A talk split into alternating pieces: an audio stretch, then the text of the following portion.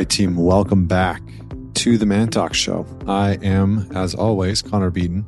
Joining me today is Dr. Shefali, who received her doctorate in clinical psychology from Columbia University, specializing in the integration of Western psychology and Eastern philosophy.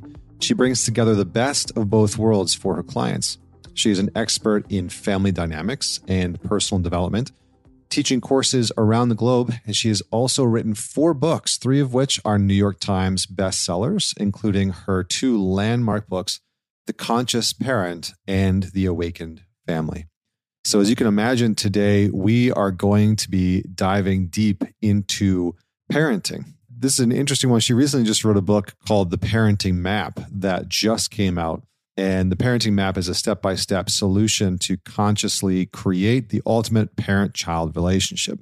Now, we aren't going to necessarily, we're going to do a little bit of a, a couple things just so, you know, just give you a heads up. If you're not a parent, that is okay.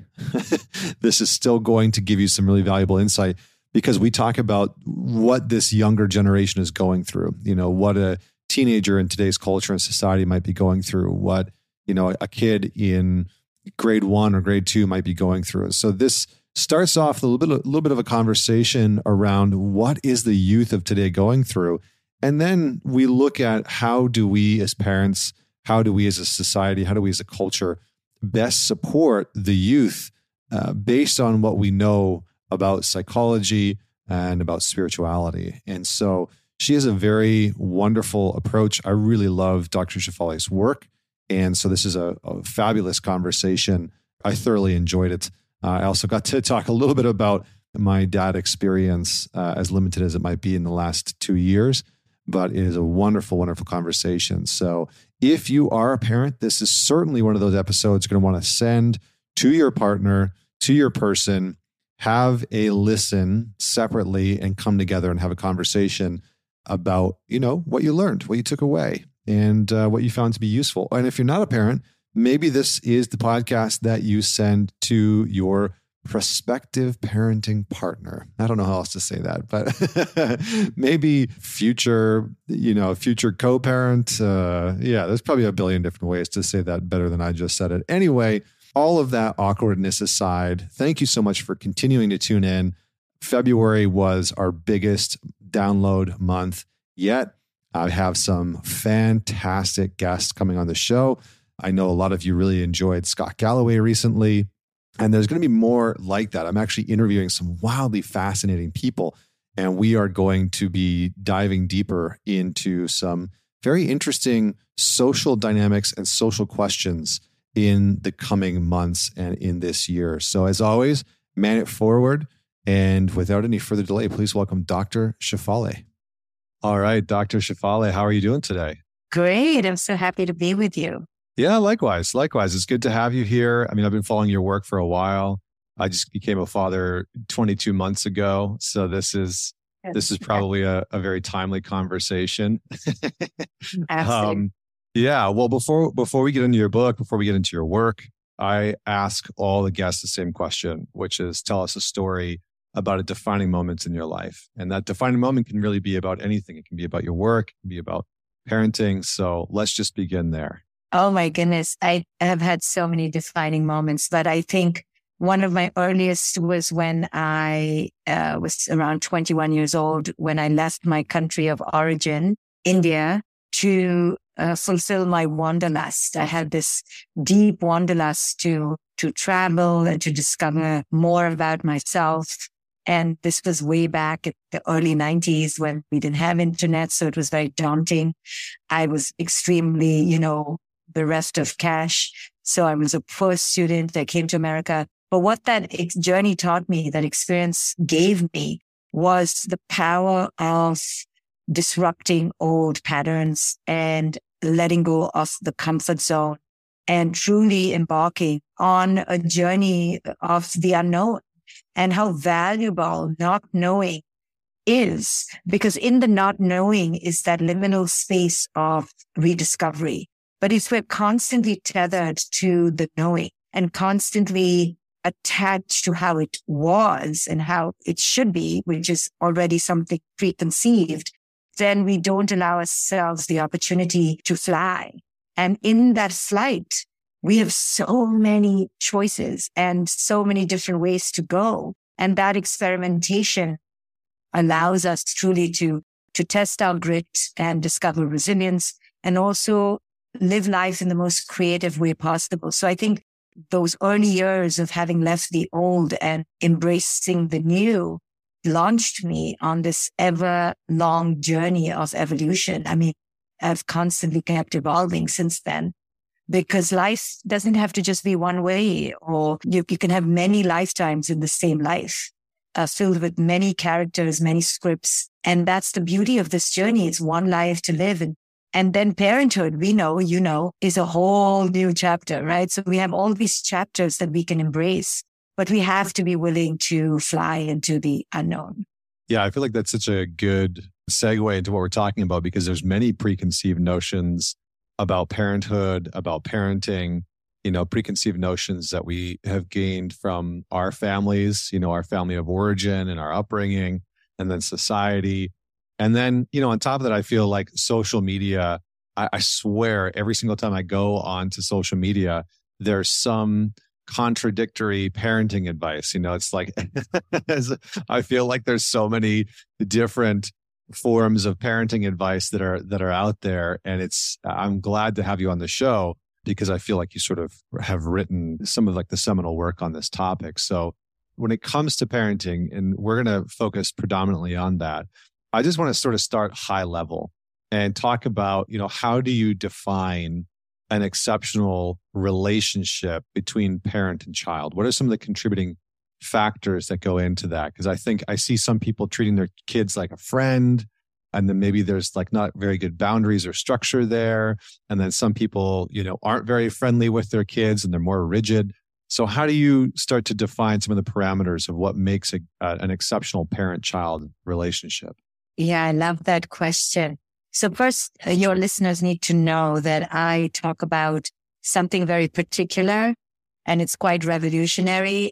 I talk about conscious parenting and conscious parenting as a model is drastically different than the model you and I were raised with and the model that's out there. So right at the outset, people need to know that this talk may provoke them because I challenge all our preconceived notions in the traditional parenting paradigm. In fact, I say that a lot of our traditional parenting belief systems are lies.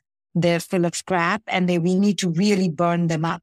So I talk about conscious parenting and in my new book, my latest book, The Parenting Map, it's especially good for fathers because I laid it out in a very, you know, systematic, linear way that men typically like. We and like that order. We like that structure. A order, a lot of you know, practice exercises, very concrete. Um, I really dive into what is that optimal parent child relationship. And to put it really briefly, an optimal parent child relationship is one where the parent ushers the true essence of the child into manifestation. So that's a whole bunch of big words. But what that means is that the, and this is the conscious parenting model, that we do not treat our children as our puppets or our minions here to control, fix and curate into this perfect superhuman being. And where we're so dependent on their outcome, where our focus is really who are they going to become? Conscious parenting talks about who they are and how we as parents can let that isness of their essence flourish. Most of us as children were not given the chance to be celebrated for our essence. We were told that who we are is not good enough. And fathers, especially males, especially in this culture have really, you know, and this is an unpopular thing I'm going to say, have been given an equally, if not sometimes harder edge, right? There's this notion out there that, oh, men have it so easy. But I don't, I don't know whether that's true. I think in the toxic patriarchy that we can sometimes be embraced by, men suffer as much. You know, males have this burden of being the strong ones, of being the emotionally stoic ones, of being the providers, being resourceful, being the ones who have to combat danger, you guys have a lot that you have to put on your shoulders. There's no option for you, you know? Now, of course, in the modern era, many fathers are opting to stay home and the mothers are opting to work fine. But biologically, your role has been quite strict and stringent. And that places its own onus, right? It's not a free ride, as people like to sometimes pit men as having that, oh, they're, they're just so lucky. Well, you have certain advantages compared to females, but females have certain advantages too. And yes, you are a little bit higher up of the totem pole than in this hierarchical structure. But um, fathers, especially, need help and guidance so that they too can flourish in the parent child relationship while also flourishing in their essence, right? Many males have been stripped of their true self recognition and been pitted into these uber masculine roles and uber stoic roles that may not be their essence either. Yeah, I mean it's it's interesting because like I have a son and I think about quite frequently even before he was born, you know, one the world that he's being born into. I think about how I how do I prepare him for that because there's many sort of intersections where there's challenges, right? In terms of what it means to be a man in today's culture, whether you know that's necessary or needed. Some people see that as dangerous or toxic, or you know, I mean, there's just so many different narratives that come about, and so I've I really spent a lot of time thinking about how do I prepare him for the hardship that life is going to thrust onto him, you know, and I think that that's something that parents throughout history are constantly thinking about. And the hardship today looks different from a hardship, you know, a hundred or a thousand years ago. Where would you say that the notion of risk and getting outside of discomfort plays into some of this? I know, you know, I'm a big fan of like Jonathan Haidt's work, and he's talked about how we sort of have created this comfort culture within parenting. You know, we don't let our kids go too far. We don't let them play outside by themselves. I'm just like personally and selfishly curious to get your take on on where do you think that encouraging risk and autonomy and sovereignty fits into this notion of, of how we parent our kids. And and are there specific things that we can do in order to encourage that? Yeah. So here's the thing about life. It is inherently risky if we don't interfere too much right? So now our generation, my generation has created for your generation of parents a real conundrum because now you have all these things at your fingertips. When I was raising my daughter, I didn't have all this. Oh, you want to go out to eat? Okay. We have to wait for the right reservations and the right date. Nothing is going to come to your house like it does today. Oh, you want to go in a car and we don't have one? Oh, we may have to wait a long time for the bus or wait for a taxi. We have to reserve a taxi things are so different now. So life right now in the modern era, very much in the present moment has taken out that element of hardship. Like a lot of hardship has been removed due to the influx of technology, right? We don't even get up to put the blinds down anymore. We have remotes for everything. So talk about the extreme levels of indulgence and comfort that have come down just through technology. The parent doesn't even have to do any interference. Technology is interfering now and taking away the inherent beautiful right balance of discomfort that life normally provides, right? So with every era, we've been moving away and more away from discomfort because we, we don't like discomfort. So what that has done is created a very strong tendency in our children today to be indulged, to be entitled, to, to not have delayed gratification skills. And they really have no tolerance for any anxiety now. and I don't want to badmouth them. It's not their fault. They grew up into this world of uber comfort and technology. So, mm. but let's talk about what we parents can do, right? So the way I like to help parents understand the relevance of risk is that there are two kinds of risk. The natural disasters of life, the natural risks of everyday life. Guess what? A kid shoves you in the hallway. A kid, you know, steals your apple. A kid calls you dumb, fat, or ugly. A teacher is rude to you. You got a bad grade. You lost your paper. You got up late. The alarm didn't go off. The car uh, tire punctured, so you didn't get to school on time a myriad of natural disasters are beautifully present in day to day life. Now, what we parents do wrong is that we jump in to fix the natural disasters that our children experience. And we rob them of the discomfort that arises in that experience. And that's where we overcoddle our children. So I always tell parents, if it's natural disasters, natural life experiences, their first heartbreak, their first acne outburst, their first, first time they were told they had a crooked nose, let them experience these feelings and tolerate them without your interference. So if a kid comes home and says, Oh, my, my friend told me I have a crooked nose. You know, don't rush to get them a nose job. Go, okay, you have, you may have a crooked nose according to that guy. It's okay. We can deal with this. It's not going to kill you. Oh, okay. You got a C grade. It's not going to kill you. But you see, the, the reason we can't tolerate natural disasters of life and the beautiful natural experiences and allow our children to have them is because we are pain intolerant. So we cannot tolerate our children being unhappy because we take that to mean we are not successful. We're not doing a good job. We're failing and big feelings create discomfort in us. So if it's something natural, try to stall your interference. Now, of course, if they're younger, you may have to interfere at some point. You may have to jump in and take them in an Uber if the tire is punctured, but allow them to experience that disappointment. It's okay. That natural disappointment is actually making them more robust.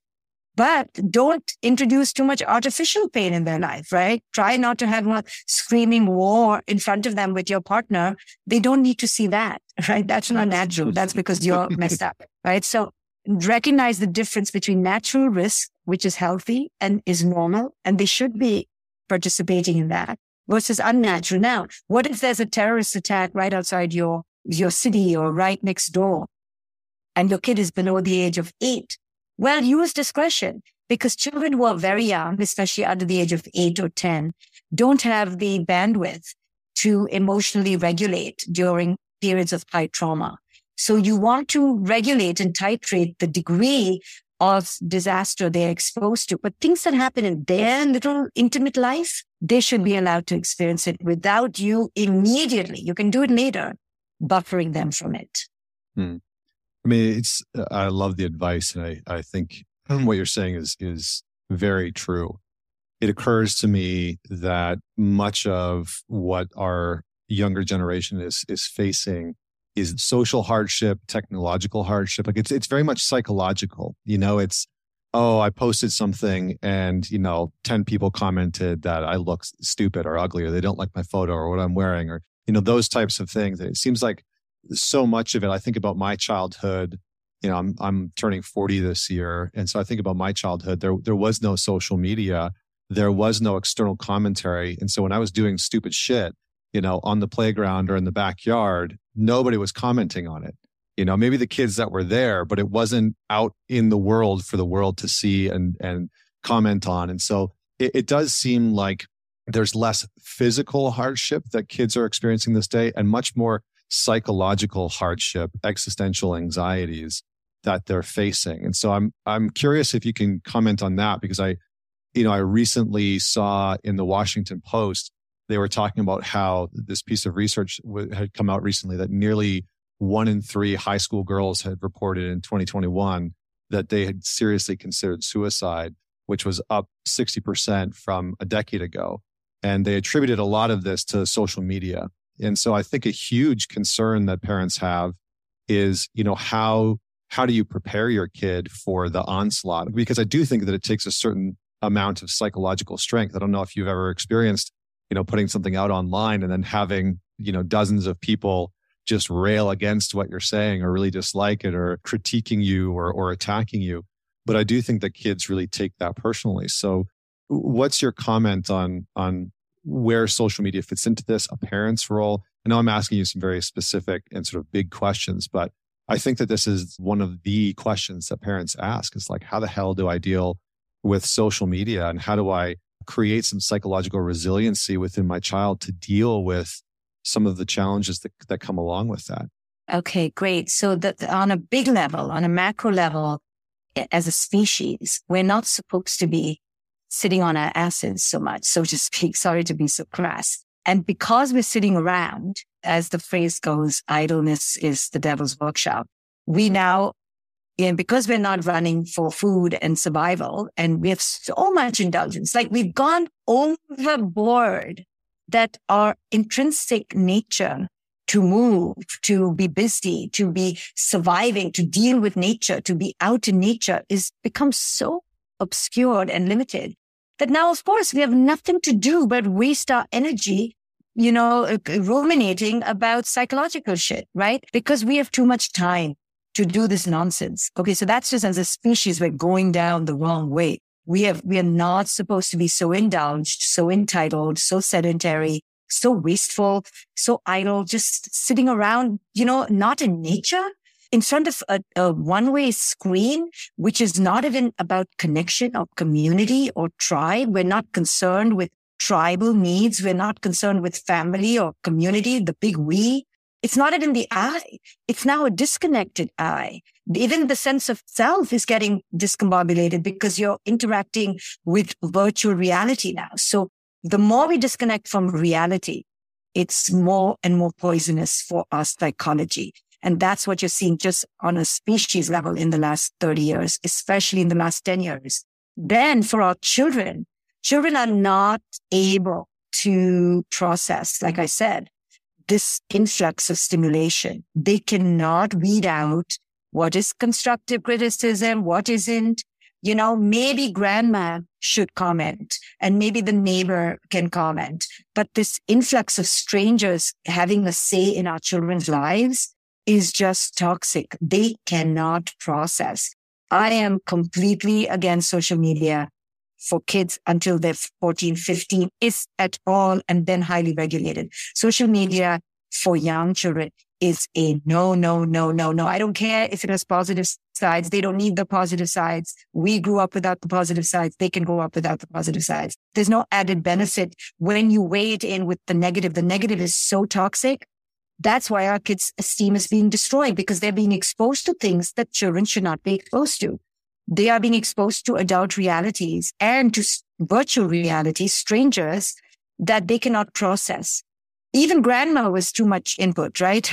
So even the Thanksgiving party was a bit too taxing for our children because we had invasive, poisonous adults giving eh, information and opinions that they didn't need to. Now they're handling it on a vast, unmitigated, unlicensed, unsupervised way it is absolutely the worst thing for children. Children need to live in a very controlled way, meaning they need to have control over their reality. They, they cannot navigate the vast waters of the unknown of the internet. It's too vast. We're not supposed to be looking into other people's lives the way we are. It's not healthy for us adults. I already know too much about people's lives than I should. I should not be seeing where they went for their birthday dinner or the new high heels they bought or the new, you know, facial treatment they got because it immediately creates a comparison.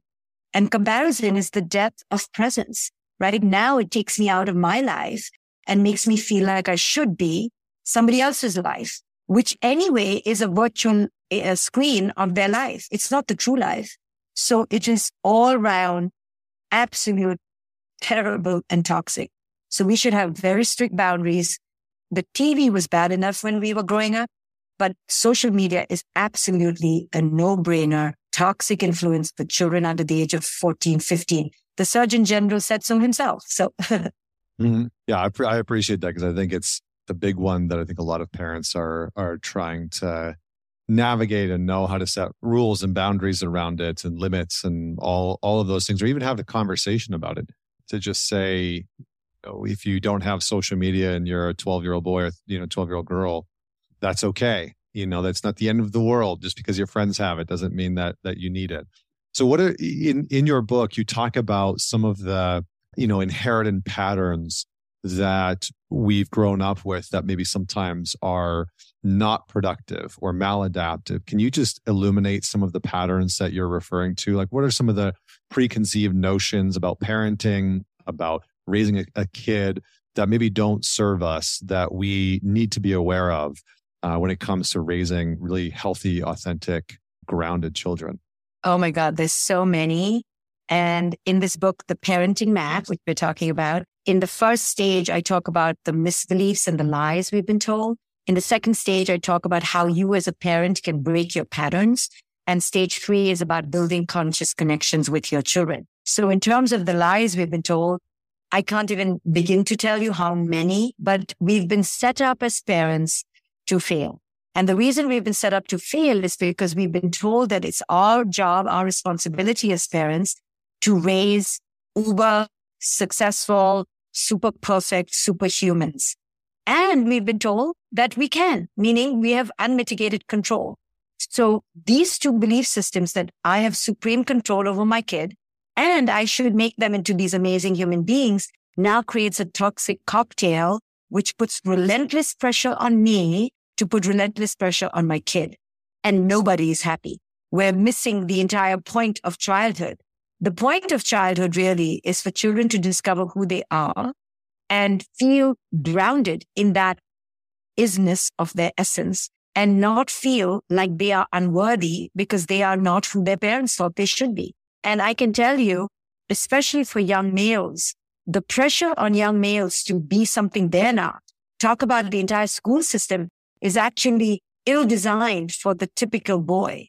The typical boy has way more testosterone than the typical girl. And just by that, his muscular movements, his need for activity and, and stimulation is way higher just because of his biology. And he's been confined to the chair and there's a war, I believe, against young boys. One in every five boys is being labeled with anger, with ADHD. Poor boys, you know, they're like, I'm just being a boy, you know, and they don't know what's hitting them. And they're told that they're bad, right? They're bad, they're bad, they're bad. And then they grow up with this sense of needing to suppress their masculinity. And masculinity is a beautiful thing, you know, and I, as a female, admire masculinity. And I actually want masculinity to temper my femininity.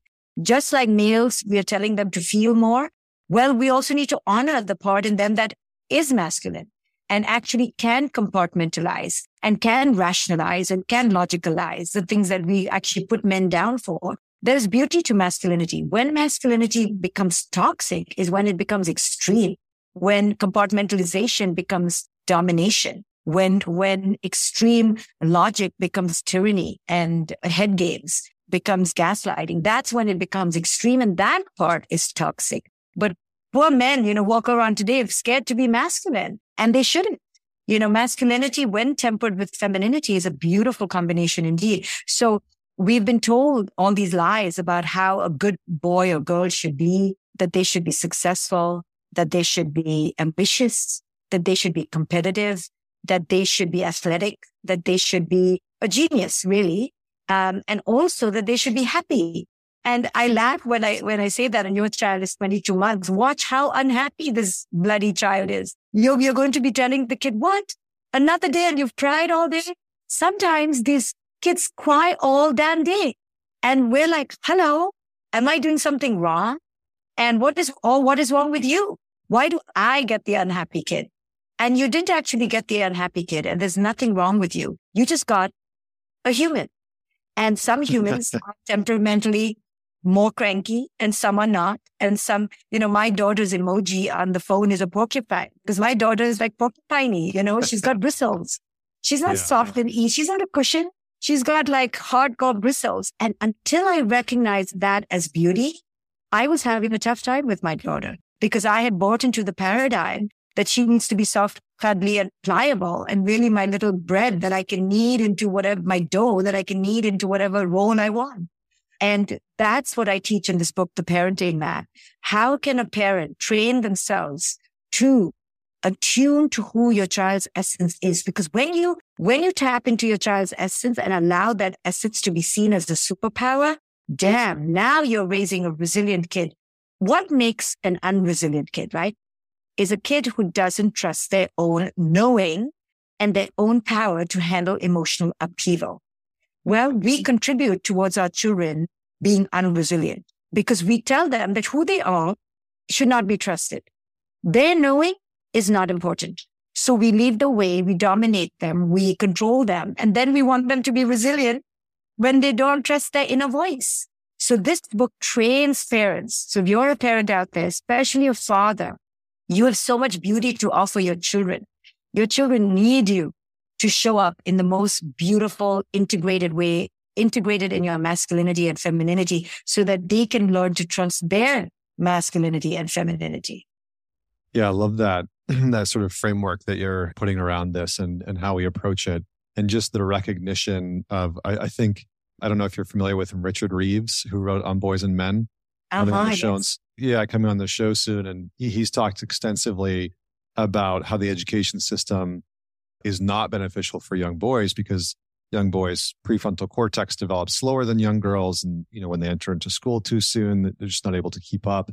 And i mean it's interesting like i remember i'm a child of the 80s and so i was in school in the early 90s when ritalin and adhd was first being sort of dished out and i was one of those kids where you know that was the sort of label that was put on me. It's like oh he's adhd and he's just hyperactive and so he needs Ritalin and he can't sit still. And, and I was like, no, I just had a tremendous amount of energy and no one was actually teaching me or showing me what to do with that energy or making that energy okay. And I see my son, who is this beautiful, his name is Code, C O D E Code. And I call him Code Dragon because he's just this like fierce, ferocious, you know, free spirited little guy who has a tremendous amount of energy and I've, I'm learning to really allow that to flourish, but I can still feel that part of me that wants to, that like wants him to fit into some mold that I have, you know, which is really shocking because I've, I consider myself to be pretty open and spiritual and like all the things. And then, but then here's my boy. And I, you know, that urge to have the best for him you know so as an example he's he's 22 months but he's not talking yet you know he's saying da da and beep beep and like you know a couple things. I really was i found myself getting stuck being like why isn't he talking yet? And you know he, we got to get him to talk. And and my wife was like it's okay. Like he's going to talk on his own accord. And you know we had a couple meetings with a, a doctor or two and they're like he's totally fine. Like he's developmentally great. He's you know he's just taking his time to speak. But I could feel that pressure that I had of you should fit into my expectations in your development as a child. And it's like, my God, like what an interesting thing. So, what are some of the tools that we as parents can implement? Like, how do we actually train ourselves to allow this flourishing of this human being to emerge, you know, out of who our child is? Yeah, it's not going to happen naturally. Even you who is so into psychology and mindfulness, even you see your ego roaring. That's why I always say conscious parenting is not something you are. It's something you become. So, you know, that's why I write these books because I train you to really become conscious about what children can and cannot do. In this book, I teach parents to understand kids' psychology, understand kids' language. What are they trying to communicate? Literally, if you read about boys, just in your case, they literally lag behind on verbal skills by at least five to seven months. So your kid is fine, but you don't know that. So you're getting panicky, right? And you're watching your ego wanting to put him on the normal bell curve. So he's not an outlier. And then what if he's not coordinated or not muscular or not athletic, right? All these labels on boys and then girls have their own labels about being compliant and dainty and should look all pretty and cute and kind and soft. And oh my goodness, we have our whole slew of issues. We have beautiful skin and hair. We have other issues on top of what boys have. We also have, we have to be physically attractive and be fit a certain mold. And so do boys. But in all these ways, we stereotype our children and we try to bottle them up into a prescription. And we don't understand that children are going to the best kid, quote unquote, the best kid is the one who feels comfortable in their own skin. That kid is going to grow up to be resilient. And we're so filled with fear because of the future outcome, right? You have fear. Oh my goodness. I'm going to have the only kid who doesn't talk. I'm going to have the only kid who doesn't go to the bathroom. I'm going to have the only kid who X, Y, Z because we're projecting into the future. And we need to understand kids' psychology, understand developmental timelines. They're so varied, especially in the first four or five years. Things are so fluid. There's no point panicking. You know, panic after like first grade, second grade, if you want to panic. But there's no point panicking now. And in fact, there are whole schools of thought where we understand that children should not be forced to speak should not be forced to read, not be forced to write. In fact, those skills are being pushed too early before the brain is naturally ready. Children develop slowly, some slower than others, but they all develop, but maybe by the age of eight or nine. So there's a long arc here. But because we are competing with each other and we develop very stringent artificial timelines, faster, sooner, better, larger, bigger, louder, anybody who doesn't fit into that now is being seen as slow and therefore kind of behind the curve, which is not true. The curve has a long arc and we don't know that because we haven't educated ourselves. So I write in this book, you are not here to raise an adult. You know, there's this whole mm, system of thought that you're raising an adult. No, you're raising a child Children have special needs. They have specific timelines. They have long arcs. And if you don't understand that the childhood is the whole of childhood, meaning all the way literally till 25, because the brain is not developing. So at least till 18, give your kid the arc to be a child, you know, and even then there's going to be spillover. So if you look at childhood as a long arc perspective and with that lens, you relax you will enjoy the moment. Trust me, once he starts talking, you're going to be big ready. You'll be like, where are those days of dada? And when he starts saying no and go away, daddy, and I don't like you, daddy, you're going to be like, can I zip this kid's mouth up? So don't rush it. And this whole need for instant gratification spills into our parenting and especially males, you know, where you, you all have been indoctrinated to be hunters. So y'all are into acquisition and achievement and competition and outcome. So you think you're this easygoing, mellow guy.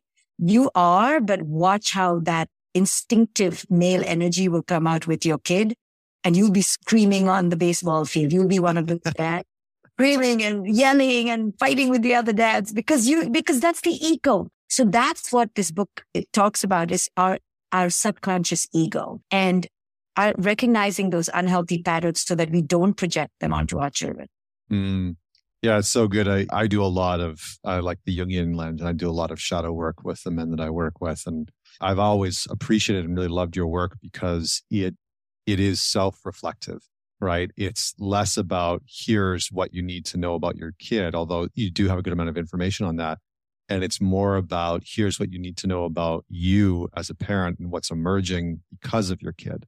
I value that framework because I think it it's very empowering and it it depressurizes the system with our children. And we we have sort of especially in North America, I mean, we've turned our kids into these it's like a factory line, you know, it's like they have to perform by a certain age and they have to these grades and and you know the amount of kids that their schedule from 7 a.m until 8 p.m is just jam packed at the age of like six is insane you know it's like because just again we are driven by our notions of raising that uber perfect successful kid.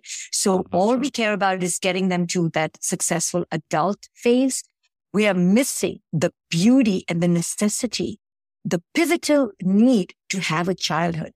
We're robbing children of childhood. Childhood is meant to be not with a lot of stress, not with a lot of trauma, with a high degree of autonomy, a high degree of rest, and the, the child taking the lead. But instead, we're ushering them from one structured activity to the other where they're being bossed around constantly by adults telling them what to do. So they literally reach the age of 10, not knowing who they are because all their life they're just being told what to do. But you know where I see it the most? And maybe you see this too. I see this with kids who are leaving college and I'm, I'm a little, you know, interested to see what my daughter will do. She's 20 and she's going to leave college at 22. Then is where you realize how much agency your kids really have. Because till then, we've so structured them into these kind of failure proof, do this, then do that, then do that. And then by the age of 24, when they graduate or 22, that's their first foray into this unlicensed territory of like, now it's on you. And if we don't prepare them and we keep pushing them into structured supervised activities where they're highly monitored, we're actually reducing their chances at being resilient and reducing their self-governance. We're robbing them of it, really. Yeah, I, I agree with that wholeheartedly. And I was a little bit of a late bloomer in terms of what I do now, but you know, I think in many ways, I attribute the freedom that I had as a kid to get things wrong, to play outside, you know, all this unstructured time to just be in nature and, you know, do sort of crazy shit sometimes as a, as a little boy. But that developed this part of me that was willing to take really meaningful, sometimes calculated, sometimes not risks. And that has served me so powerfully in my life. And sometimes people are like, you know, what's, what would you attribute some of your success to? And it, it I, you know, I would trace it back to that. And so. I could talk to you for hours. Unfortunately, we have to, we have to pause our conversation here. I'd love to have you back on to talk about discipline and, and where we find that balance, how we have, you know, the hard conversations with our kids. I, I've really enjoyed this. For people that are interested in your book, the parenting map, where would you like them to go to pick up a copy and learn more about you? So they can go to my website, drfordrashefali.com and uh, grab a copy of this book. It's, it's really laid out step by step. If you want to be a better parent, I personally don't think there's any book out there like it. You know, I am so about this model of conscious parenting and having raised my own daughter, I see how it works and what an effect it has on children. So I encourage all your listeners to grab a copy and share it with people because this is how a new movement gets into place is when a lot of people, that's how conscious parenting and my work has even become widespread, even though it's so provocative and different is because one parent at the time began to realize its efficacy and power and began to spread it for me. I don't do much work, but a lot of ambassadors out there parents who've seen its profound impact have begun to talk about it. So thank you for having me. Thank you for doing the work you do. And I'd love to come back on. Awesome. Awesome. Well, we'll have the links to that in the show notes so that you can check it out. This is probably a great episode for you to listen to with your partner, whether it's somebody that you have kids with, whether it's somebody that you want to have kids with. If you're exploring that conversation, this is one of those episodes that you just fire off to them, listen to, have a conversation and man it forward. So until next week, thank you so much for joining me. And this is Connor Beaton signing off.